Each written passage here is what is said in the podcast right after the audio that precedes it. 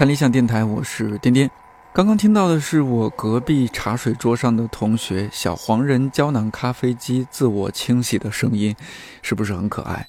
它应该是二零一七年 DY 买的，当时我们还和理想国的同事在一栋楼办公，在那个只有四个人的音频部办公室里，小黄人胶囊咖啡机一会儿滴滴滴，一会儿咕噜咕噜咕噜咕噜，带给我们几个人很多快乐和治愈。今年年初，看理想搬离了原来的地址，小黄人同学也跟着我们来到了一个更开阔的环境，在一个开放式的大空间内，似乎就不常听到他的声音了。几个月前，音频部十几个人搬进了一个独立的办公室，我们的茶水铺重新开张了，小黄人同学又开始卖梦营业。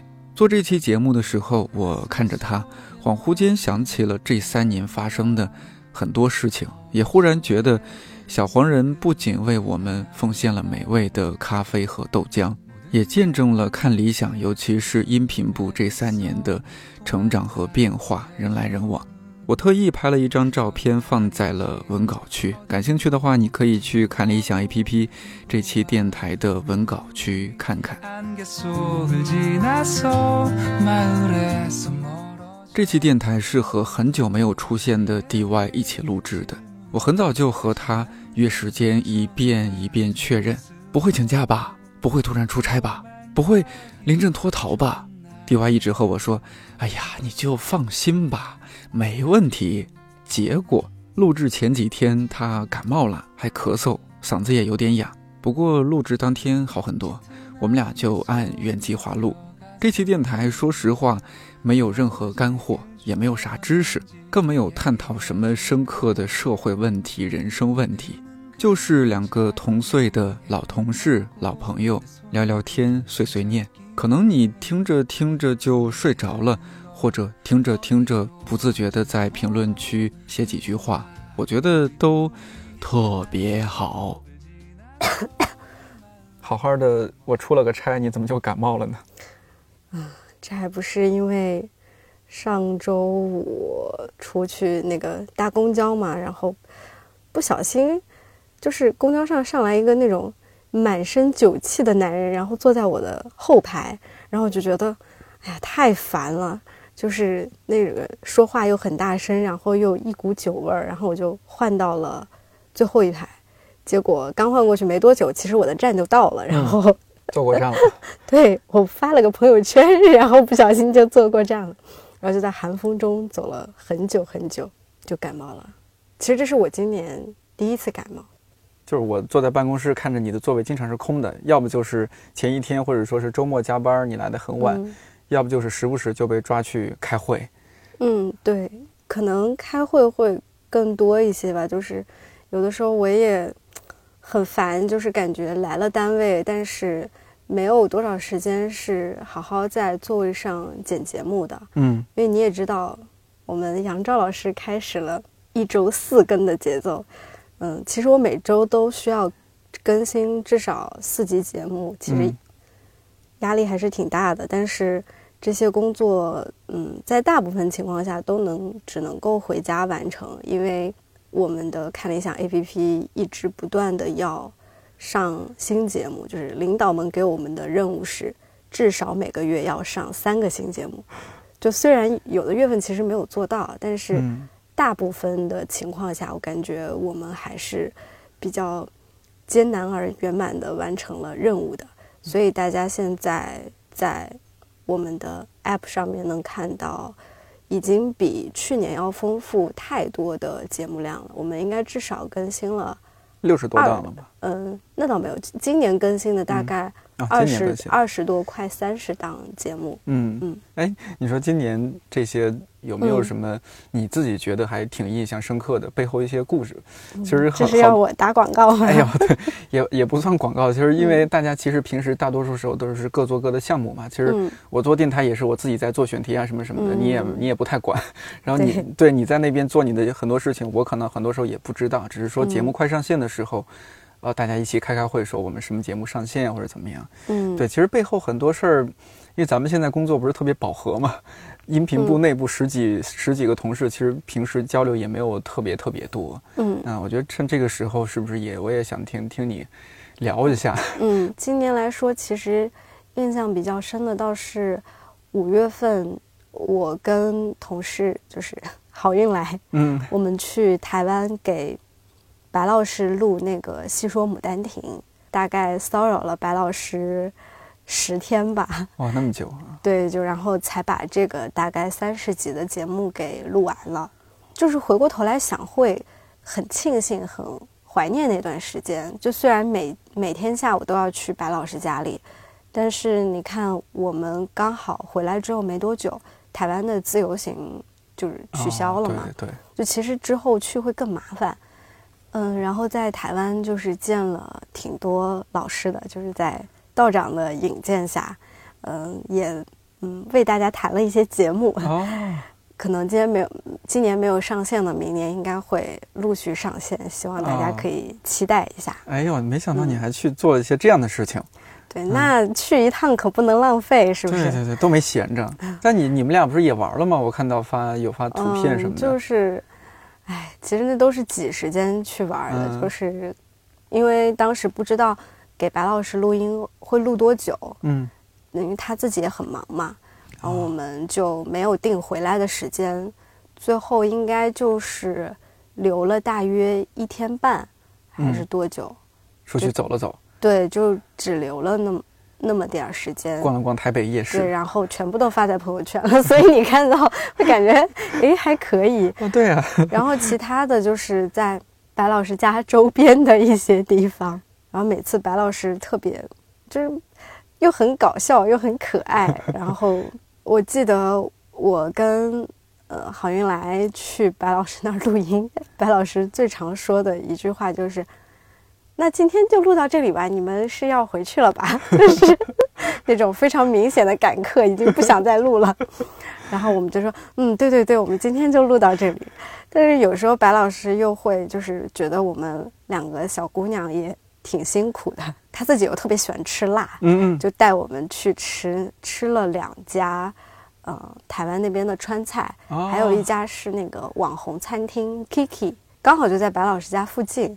嗯，就觉得，哎，就白老师怎么看就怎么特别可爱，像像小孩一样。所以我我们那个每次录完之后会跟他聊一聊当集的一些问题，然后这些我们也都不舍得删，就都放在那个，大部分都放在呃细说牡丹亭的那个彩蛋的部分。哦、嗯，我有一个感觉，就是这种、呃、上了年纪的老师。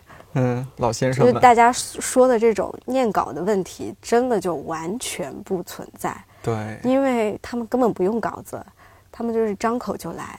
比如说像是杨照老师，嗯，就很多人都说，那你们是怎么怎么来来录音来这样子弄的呢？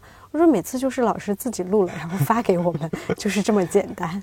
嗯、我们再转成那个速记是吧？他就有了文稿，对。对对然后我们再、嗯、再整理校对一下。其实，在 App 上线之初，道长就有跟我们说，就是 看理想的节目要有几大基石，嗯，一个是中国经典，就是西方经典，还有一个是嗯哲学，还有一块是历史，历史包括全球史跟中国史。我们除了中国史之外，其实。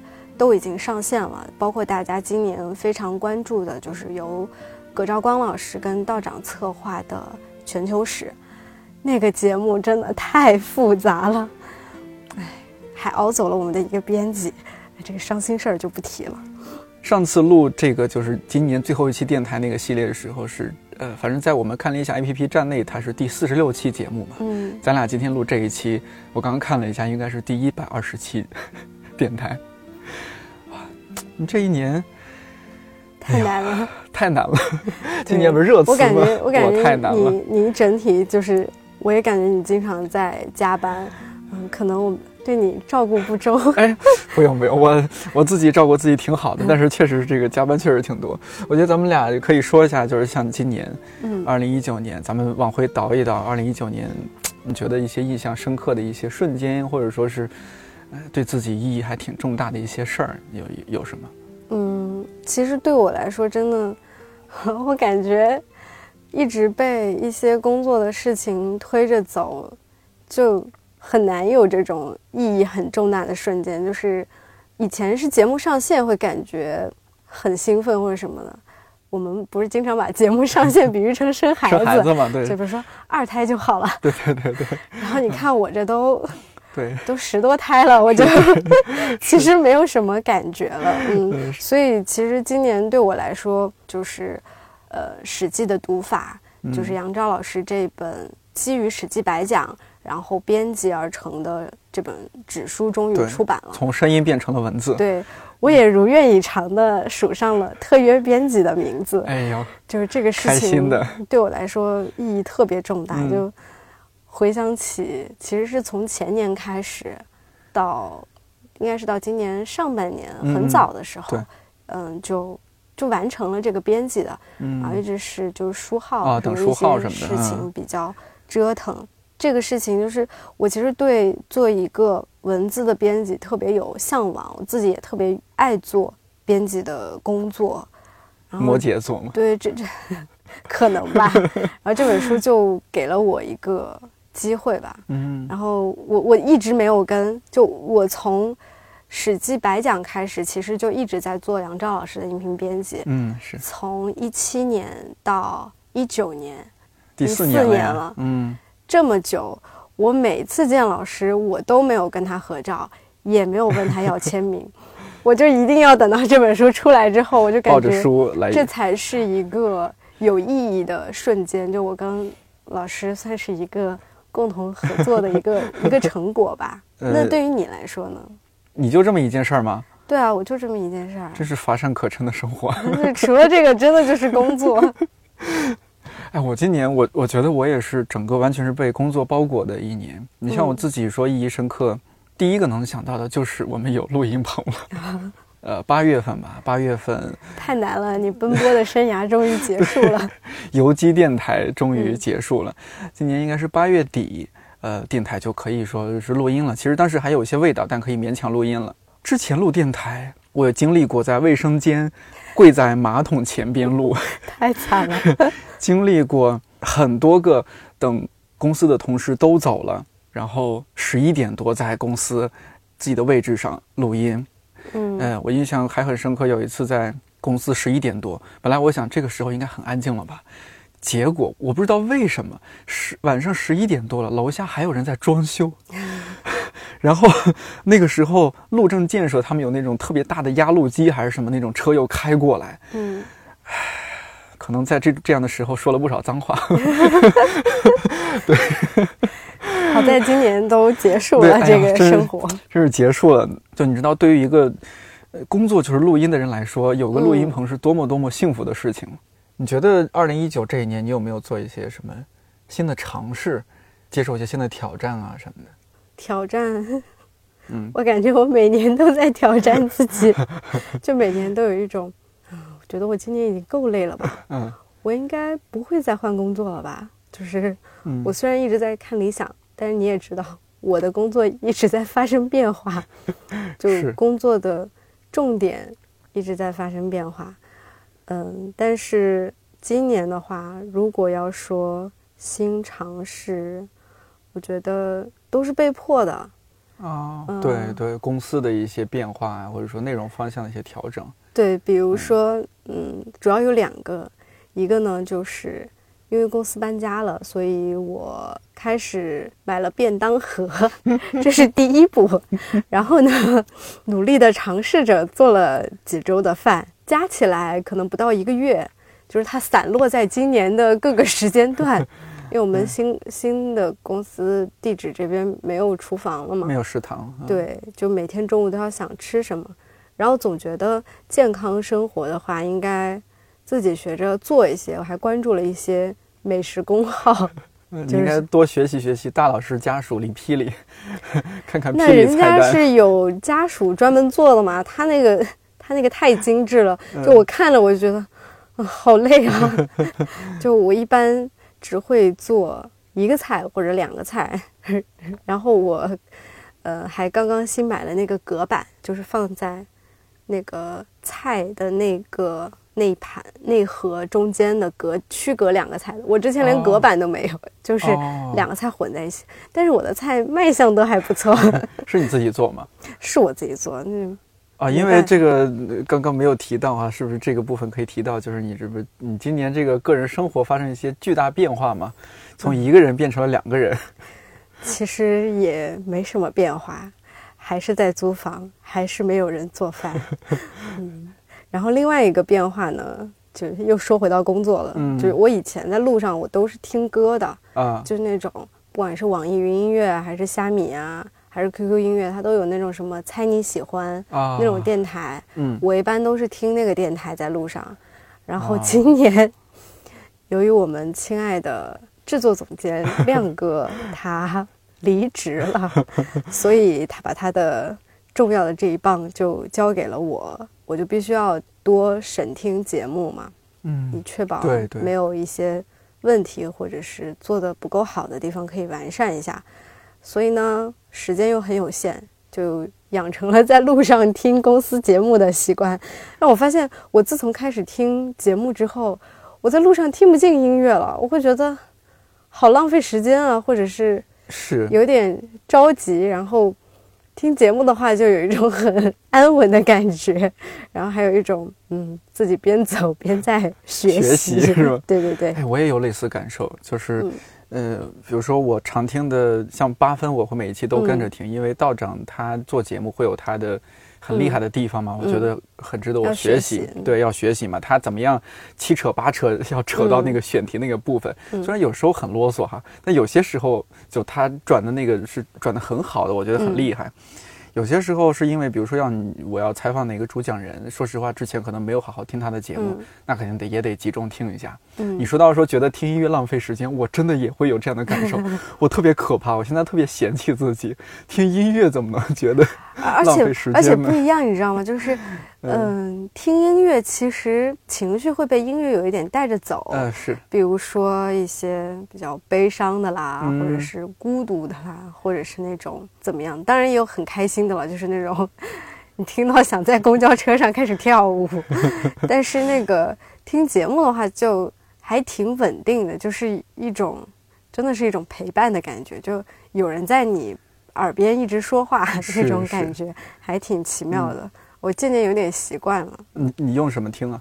啊，我你是要我做安利吗？对我非常安利大家听那个用那个 AirPods Pro，就是那个。你都新买了是吗？对，我已经新买了，因为我在路上要审审节目，就我必须很清楚的听到他的人声跟音乐的很多细节。对，音比，嗯，听到他那个音比不能音乐太高或者太低，就是因为外面噪声很多。嗯，但是。那个新的 AirPods 真的是，你一摁啊，就你跟世界都隔 绝开了，对，就感觉一下子你把噪声推得好远，推到一千米之外那种感觉，嗯，很奇妙。大老师特别逗，就是他在今年上半年。应该是霹雳给他买了一个，我忘了是索尼的还是哪个牌子的那种降噪耳机，因为当时还没有 Air AirPods Pro。嗯，他说：“哎呀，这个索尼这个技术真是不一样，做的太好了。那苹果真是降噪做的太差了。”然后前几天我看到他戴着苹果那个最新款的降噪耳机，我说：“真大老师，你这个？” 他说：“哎，做的真好。”他说：“不得不用这个。”确实是，就是我也是比比较了很多。嗯，好了，我们在这里就不打广告了。不打广告，不打广告。对对对，就是生活就变成了这个样子哈。对这是你算是你今年的一些新尝试。哎呀，我自己新尝试，我觉得我可以说两两方面的这种点。一方面的点是因为，呃，今年就是因为做一些新的内容、新的选题尝试，我心里压力很大。嗯。然后我把朋友圈就差不多快一年没有发朋友圈了。呃，所以现在有时候加一些嘉宾老师，我都得先赶紧解释一下。我说，哎，我不是把您屏蔽了呀，我是这个确实快一年没有发。嗯，对，这种是一方面，你心理压力大，我觉得发很多东西，然后他会提醒你说有人评论，有人点赞，这个会让我更心烦意乱。然后再一方面，因为大部分时候都在准备做选题，呃，就不是准备做选题，就是在准备录音，或者说在做后期，其实时间特别有限。然后我觉得这种方式，我自己感这样接近一年体验下来，我觉得是能够让自己更集中一些注意力在做的内容上面。你说是不是我们老了呀？就是开始这个社、社交欲也降低啊，各方面都不愿意太是太多互动。我回顾我之前的朋友圈，我大学也发过一阵儿，就是考研那时候，其实已经有微信了，也有朋友圈了。嗯嗯。就是我大学和研究生期间发的的基本上都是自己的，那时候还很多自拍啊什么的。嗯，我现在 现在连照片都很少，就更不用说自拍了。就是发的只是说啊，这个内容真的很好，你们快去听吧。就是这种微商微商底外。我想想这个事儿，说不定春节的时候要不也发发几条，毕竟那个时候。我如果提前把备播什么做好，可能心情会放松一些。好歹做一下年终总结，年终总结是吧？不然真的你到了以后，你都忘了自己当时在想什么。对我，我其实有时候有些朋友也问我说：“那你不不发朋友圈什么的这些，嗯，怎么去抒发？”其实很多时候，我觉得我想说的话都通过节目去去表达了，包括我近期的一些思考。很多时候，一个选题怎么样去设计，也是和我 看理想电台就是你的朋友圈。对对对，我把我的朋友圈做成了音频版。嗯，对，挺好。说远了，还有刚刚说了第一个方向，第二个方向，我觉得今年做的一些尝试，这就是。其实还是和工作有关，就是在节目录制方面。嗯，呃，我印象深刻的，比如说和大老师尝试去废墟去录一期关于废墟的电台。啊，还有一个新尝试，其实是被动的尝试，就是阿占和阿庞录节目那一次，对他们说赶飞机要这个，要不然晚饭来不及吃。那当时我们的同事丫丫就说，那干脆给你们点个外卖吧。嗯，他们说能不能在录音棚吃？我说这个为了这可以没问题，咱们嘉宾优先。对，那次我觉得也很有趣，就是哦，原来录音棚，因为。呃，如果做过传统电台的人，肯定会知道，像录音棚，水杯是不可以拿进来，你更不用说吃东西。咱们这个因为 野路子，嗯，可能没有太多讲究，我觉得可以做一些新的尝试。嗯，其实还蛮想，如果二零二零年可以做一些更多的一些场景上的尝试。嗯，像郝云来老师再次安利郝云来老师那个节目，《边境的故事》就特别酷，我觉得。对，听过的人都觉 都说酷。我听了之后就觉得特别棒。呃，然后在其实是在上一期电台，呃，我的味觉记忆是哈尔滨那一期，我就抛出了一些问题，说，呃，我就是说，大家如果有什么问题可以问一下我们。有一个哈，Risk More，他说想听二零一九遗憾清单，你先说，我先说，你先说，我先说啊。如果说相对来说非常遗憾的一个事情，就是我今年这个阅读，主要是工作性质的阅读，就是因为要做某一个选题，然后去读这本书。而不是说那种个人对他很感兴趣而去读书，这是我今年特别遗憾的一个事儿。但是一定程度上也挺无可奈何的事儿，因为你自己的时间就那么多啊，综艺节目也得看，电影也得看，书也得看，我们自己的节目也得听。嗯，对我都是前几天不是上周整个出差了一周嘛。然后真是我，我其实特别喜欢出差，因为每次出差我的阅读这个数量一下就上来了。嗯，上周出差五天，我就看完了两本书，我特别开心。但是那个其实也和之后的选题有那么一点点关系，但是我觉得很开心，他是我主动选择去看这本书的。其实我们看什么书，我感觉你想要有关系都可以有一点关系。是是是是，你你你这边呢？其实我想就是你刚刚说的，就是。呃，没有主动去看自己想看的书，嗯，呃，我其实也有这个问题，就是都是跟选题相关的才会去看一看。但是，呃，我发现有一个有一种类型的书，你不是选题，你看也能看得很快，嗯，就是小说。哦，这样子。我记得我特别快的，算是我看书其实挺慢的。但那本书我真的觉得我看的很快，我不到一周就看完了。哪本书？网内人哦，就那个陈浩基的，对对对，陈浩基的新真理想国新出的 悬疑 小说。嗯，就是因为它是那种很白话的中文小说，然后你就能很顺畅的看，然后又有悬疑，你就会吸引你一直看下去。然后最后看的真的是，就前面看的其实还挺平淡的，嗯，然后到最后百分之十还是百分之二十的时候。开始那种 捶桌子、拍大腿，就是，嗯，我觉得最最后的反转还挺那什么的。推推荐大家看一下。其实我那个今年比较遗憾的也是，就是从大学到研究生，到参加工作，嗯我觉得都是没有给阅读留足够的时间。很多东西真的是，就是你说起来好像没什么，但是书的话，我觉得好多都是你看到最后，你其实会有一些东西是不一样的，就是它那种东西不是你立马能够显现的。就比如说你点个外卖，外卖马上来了，嗯那你看一本书，你跟他看到百分之二十还没有什么，看到百分之三十也还没有什么，但是等到你看完的时候，就是有有点像是那种爬山，嗯。就你爬到半山腰也没什么，你哪怕爬到百分之八十可能也没什么，但你到山顶上，你能看到全景的时候，嗯那个感觉真的是不一样。是所以就是挺需要坚持的，然后没有留足够多的时间，也是因为就感觉自己好像错过了很多。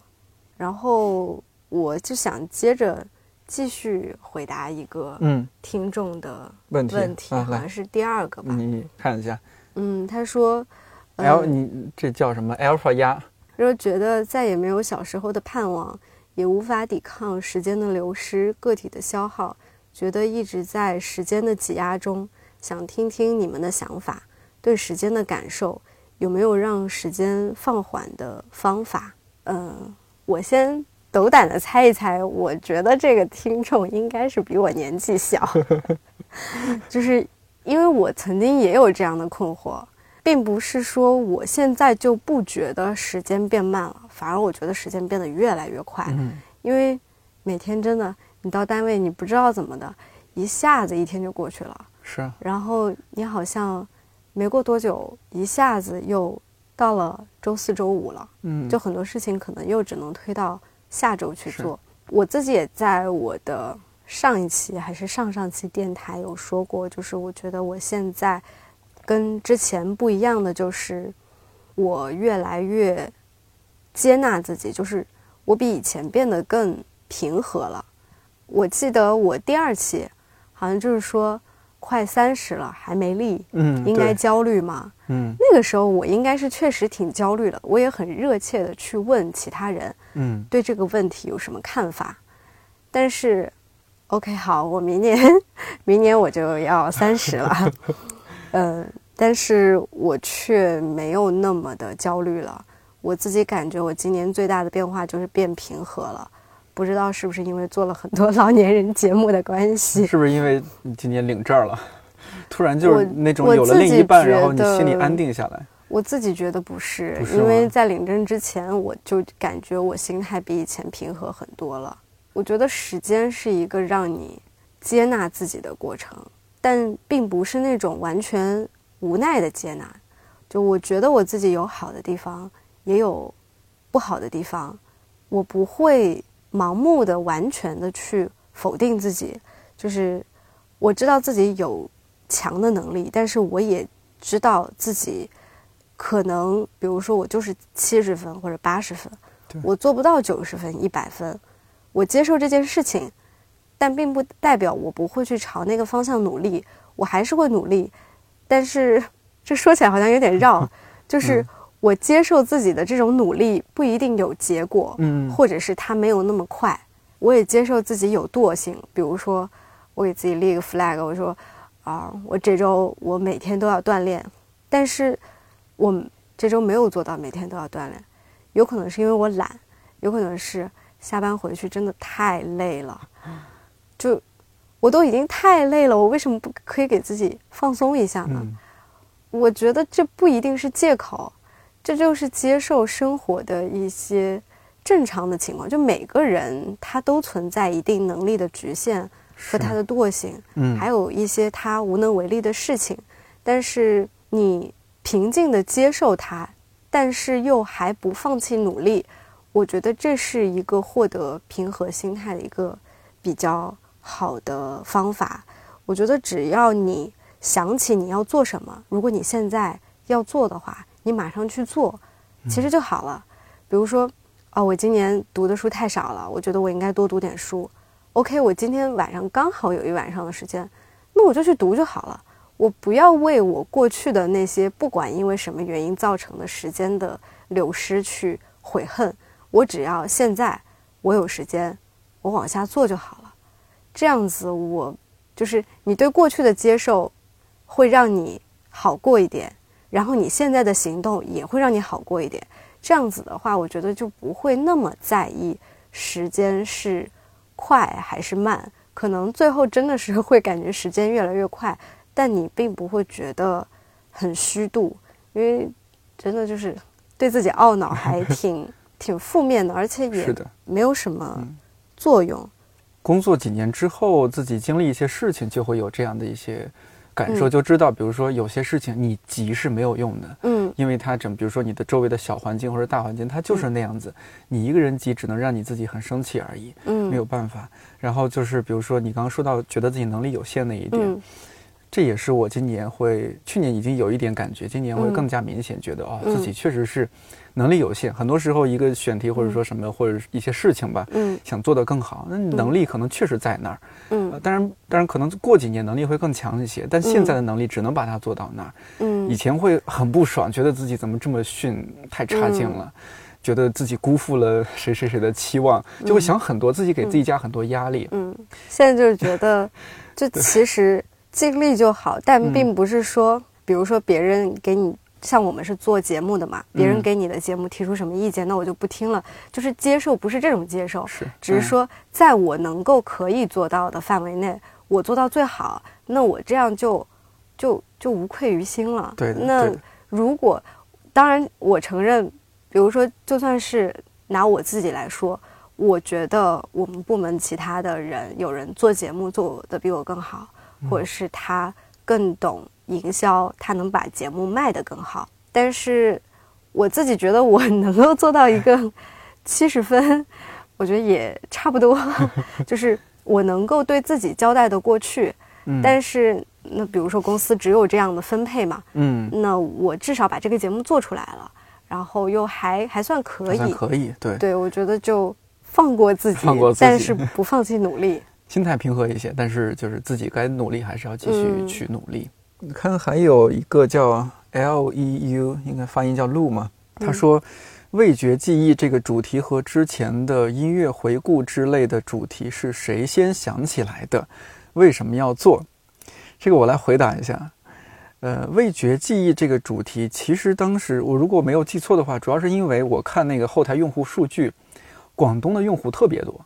然后我就想，那做一期广东的相关的节目，那做什么呢？一直没有想好。后来有一天，我看到伊曼，哎，突然就想有脑袋上有一个电灯泡亮起来了，那就要不让这个广东人聊聊 怎么吃福建人？没有，就是觉得可以让伊曼，因为觉得他性格也很开朗，各方面的。说聊起他的老家的食物，就有了第一期《我的味觉记忆之广东潮汕》。嗯，那那一期反响就其实是已经出乎我意料的好，大家的评论啊，什么反馈什么的，嗯，我也特别开心。然后伊曼那天他也很开心，因为大家平时都是做自己手头工作，不太说会有这样的机会去聊一些工作之外的事情。做了那一期，大家反响好，我就觉得，哎，这个可以再试着做几期。所以后来有了找那个小抓和公司的地域 都快被你用完了。对对对，然后找小抓小田。对，还没有做湖南，对不对？对对对，湖南还没有找你做嘛。嗯。对，做河南啊，什么包括，呃，最近是把我们的一些名名人嘉宾也拉下水了，是吧？呃，程璧做了我的味觉记忆之山东滨州。周轶君老师有做做上海之后，我估计我还会拉更多的这种名人 嘉宾下水，因为发现大家聊起来的时候就很开心，很放松。他本来以为你要采访他一些什么很专业的问题什么的，不知道我们是这种风格。对，没想到这种风格，但是他们又很喜欢，会觉得说，哎，这个蛮好的，就别的地方不太会聊。嗯，其实除了这个当初因为用户数据这一块，或者说大家反馈这一块，另一方面我也越来越觉得说。因为我们这种呃人人口的流动，大家早早的就因为呃求学或者工作离开你出生的或者生长的地方，然后到一个或者几个城市去呃发展。那其实关于小时候的很多记忆，你逐渐在忘掉。那其实吃东西、味觉这个记忆是最容易勾起你的很多的带动你周围的回忆的。所以像这个我的味觉记忆这个小专栏，我也是设置了三个方向，就一一期节目里边大家聊一下吃的喝的，聊一下生活方式，聊一下方言。我觉得这些是很重要的一些回忆。上次有一个朋友还鼓励我说：“你这个。”做久了可能是一个很好的，就像一个社会学调查一样的东西。那说的有点高，但是我希望说，那如果这样的话，我还挺开心的，觉得既做了一些娱乐的事情，又做了一些有意义的、更更有有更高意义的事情。还有一个音乐回顾类，他说这个应该是说去年的一九九八到二零一八那个华语流行音乐。哎呀，那个我好像也是，我有一天就突然觉得。想做一个这样的，就是硬到脑子里说做一个音乐类的回顾，因为年底适合做回顾类的一些选题。呃，那做什么回顾？而且那两年那个《请回答一九八八》特别火嘛。哦，对对对。八八到就是八八九八零八是到一八年。嗯，对对对，可能也因为当时我确实还是刚刚看完那部剧，嗯，可能也有一些怀旧的一些感触在心里。包括其实今年做那个杰伦那个番外，嗯，那也是主动找活儿干。我记得那时候也在更新《职业告白》嘛，忍不住。对，其实那个是我一八年我就有和乔木说，就我们新媒体同事，我说，嗯，明年呃有一个周杰伦的番外，我一定要做。我还给他列举点，我现在都记得很清楚。我说我为什么要做这一期番外？一个是杰伦是一九七九年出生的，二零一九年他是整整这是四十岁，是吧？呃，再一个呢，我觉得各方面对他的这种音乐啊什么的，我觉得，哎呀，好像很难再出那种惊艳的作品了。我觉得可以做一个总结了。嗯，谁知道就蹭上了打榜。对对对，再加上我自己是一个铁杆杰迷，我觉得。呃，作为一个粉丝，如果能够为偶像做一点事情，嗯，然后也不是傻事儿，是吧？我觉得是很好的，嗯。所以当时既有电台正常更新的电台，又有职业告白，我还是那天也是，哇，写稿子写到凌晨两点还是怎么样？真爱。对对对，我一定要把这期做出来，然后还找了各种朋友啊什么的，是 当时还联系到那个呃杰伦的算是。什么学生嘛，素涵啊，对对对，那个那联系到他的经纪人什么的种种的，还拜托拜托同事联系到杰伦中文网的 工作人员去录。我觉得对，要一定要去很真诚、很用心的去对待一个选题，这样大家才能够感受到你的真诚，这点特别重要。嗯。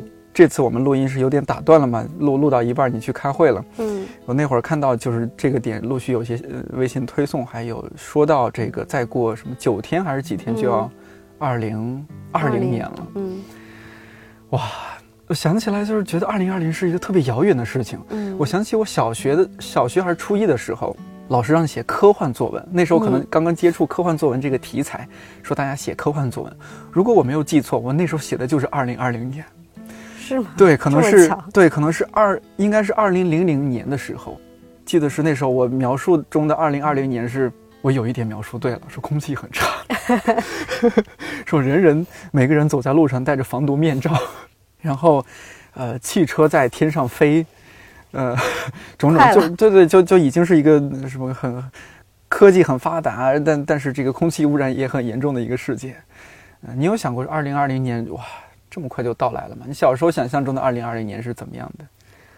我小时候，我好像对二零二零年没有具体的想象。嗯，我只记得，要说以前对未来的想象，我很小很小的时候，那时候好像看那种科幻的杂志，还是那种小说比较多。嗯，我说我的第一个理想是做中国第一个女宇航员。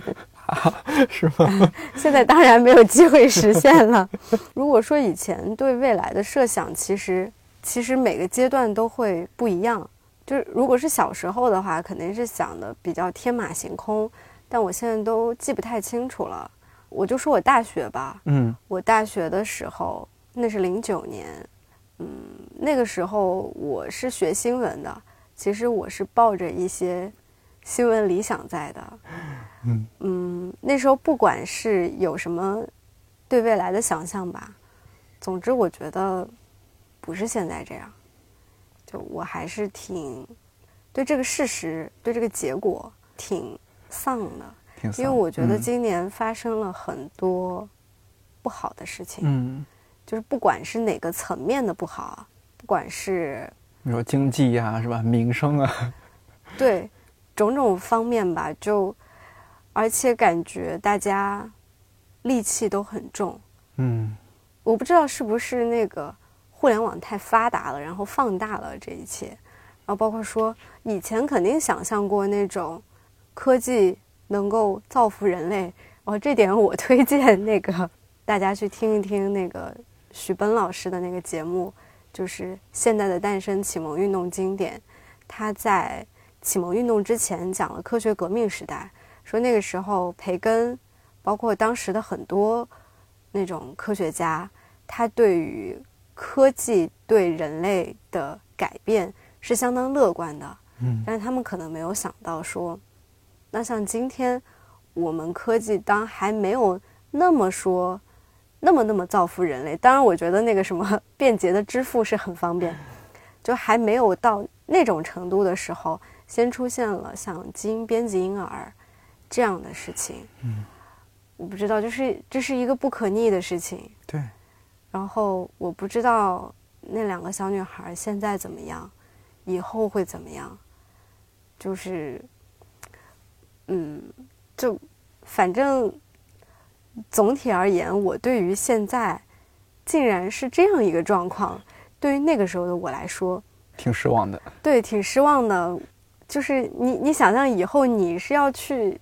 改变一些什么或者什么，但你现在感觉你好像是在无力的做着一些什么，不知道能不能改变，而且可能很多是，比如说像听我们的节目，被我们的一些老师他有所影响的人，或者是我们认为还比较有思考的人，他们的声音在现在有点越来越弱弱了，嗯。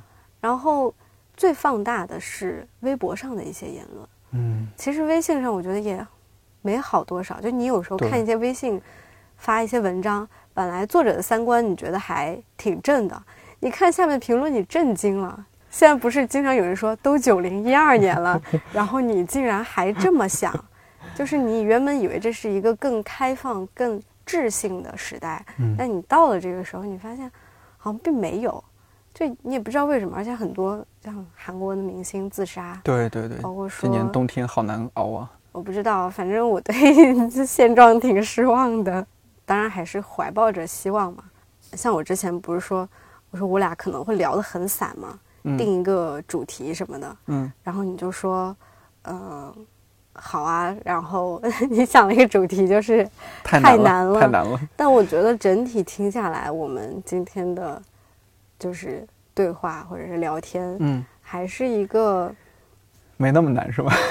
也不是没那么难，就是很难。但是你去接受它，然后做你该做的事情，做你该做的努力，其实也没有那么的难。就是生活已经那么难了，就就是等于其实是身体很累。那不要让自己心累。其实我是觉得有很多方法的。嗯，适当的放过自己，这是。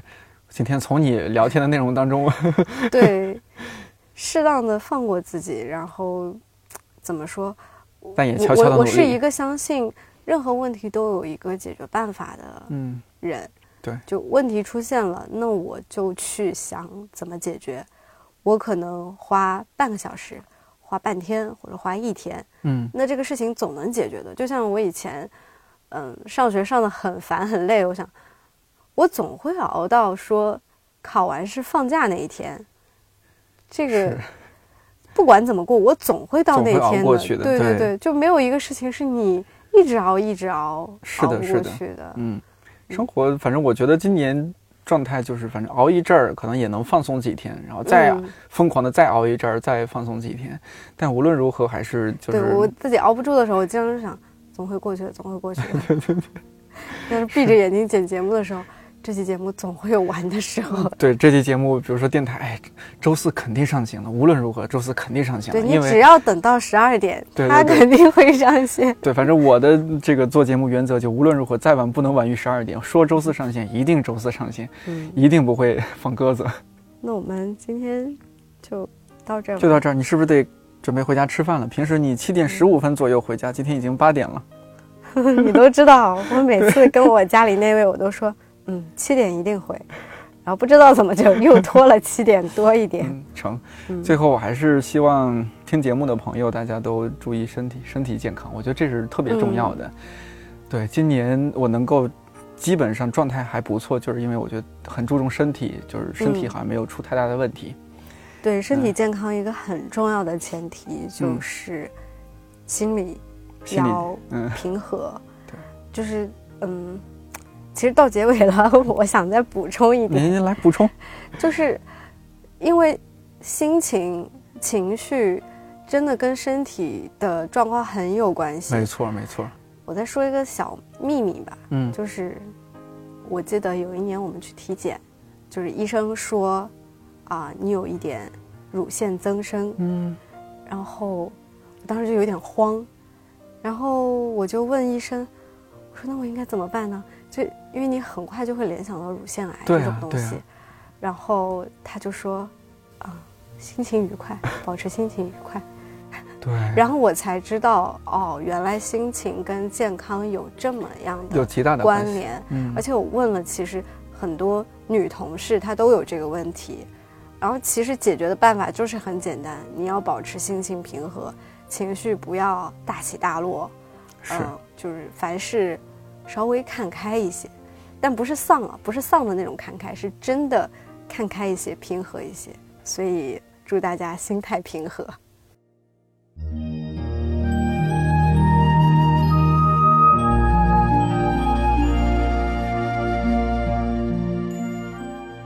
电台上线这一天，对看理想来说有件蛮重要的事儿，那就是我们和新经典联合出品的有声书。百年孤独今天在看理想 APP 上线了，演播人是著名配音演播艺术家王明军老师，他的代表作有译制片《傲慢与偏见》中的达西，还有译制片《哈姆雷特》中的哈姆雷特。感兴趣的朋友可以去听听看。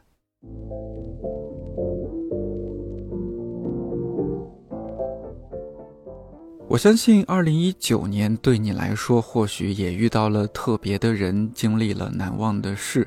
愿意的话，可以在任何一个你听到这期电台的平台留言给我，我会挑选一些在春节期间和咱们电台的新老听友一起分享。最后，虽然很不情愿，但还是不得不说，正如这期电台标题，你正在收听的是二零一九年最后一期电台。希望这个一年只做一期的特别节目，能一年一年一年一年的一直陪伴着你。看理想电台，我是天天，祝你早安、午安、晚安。我们二零二零年再见。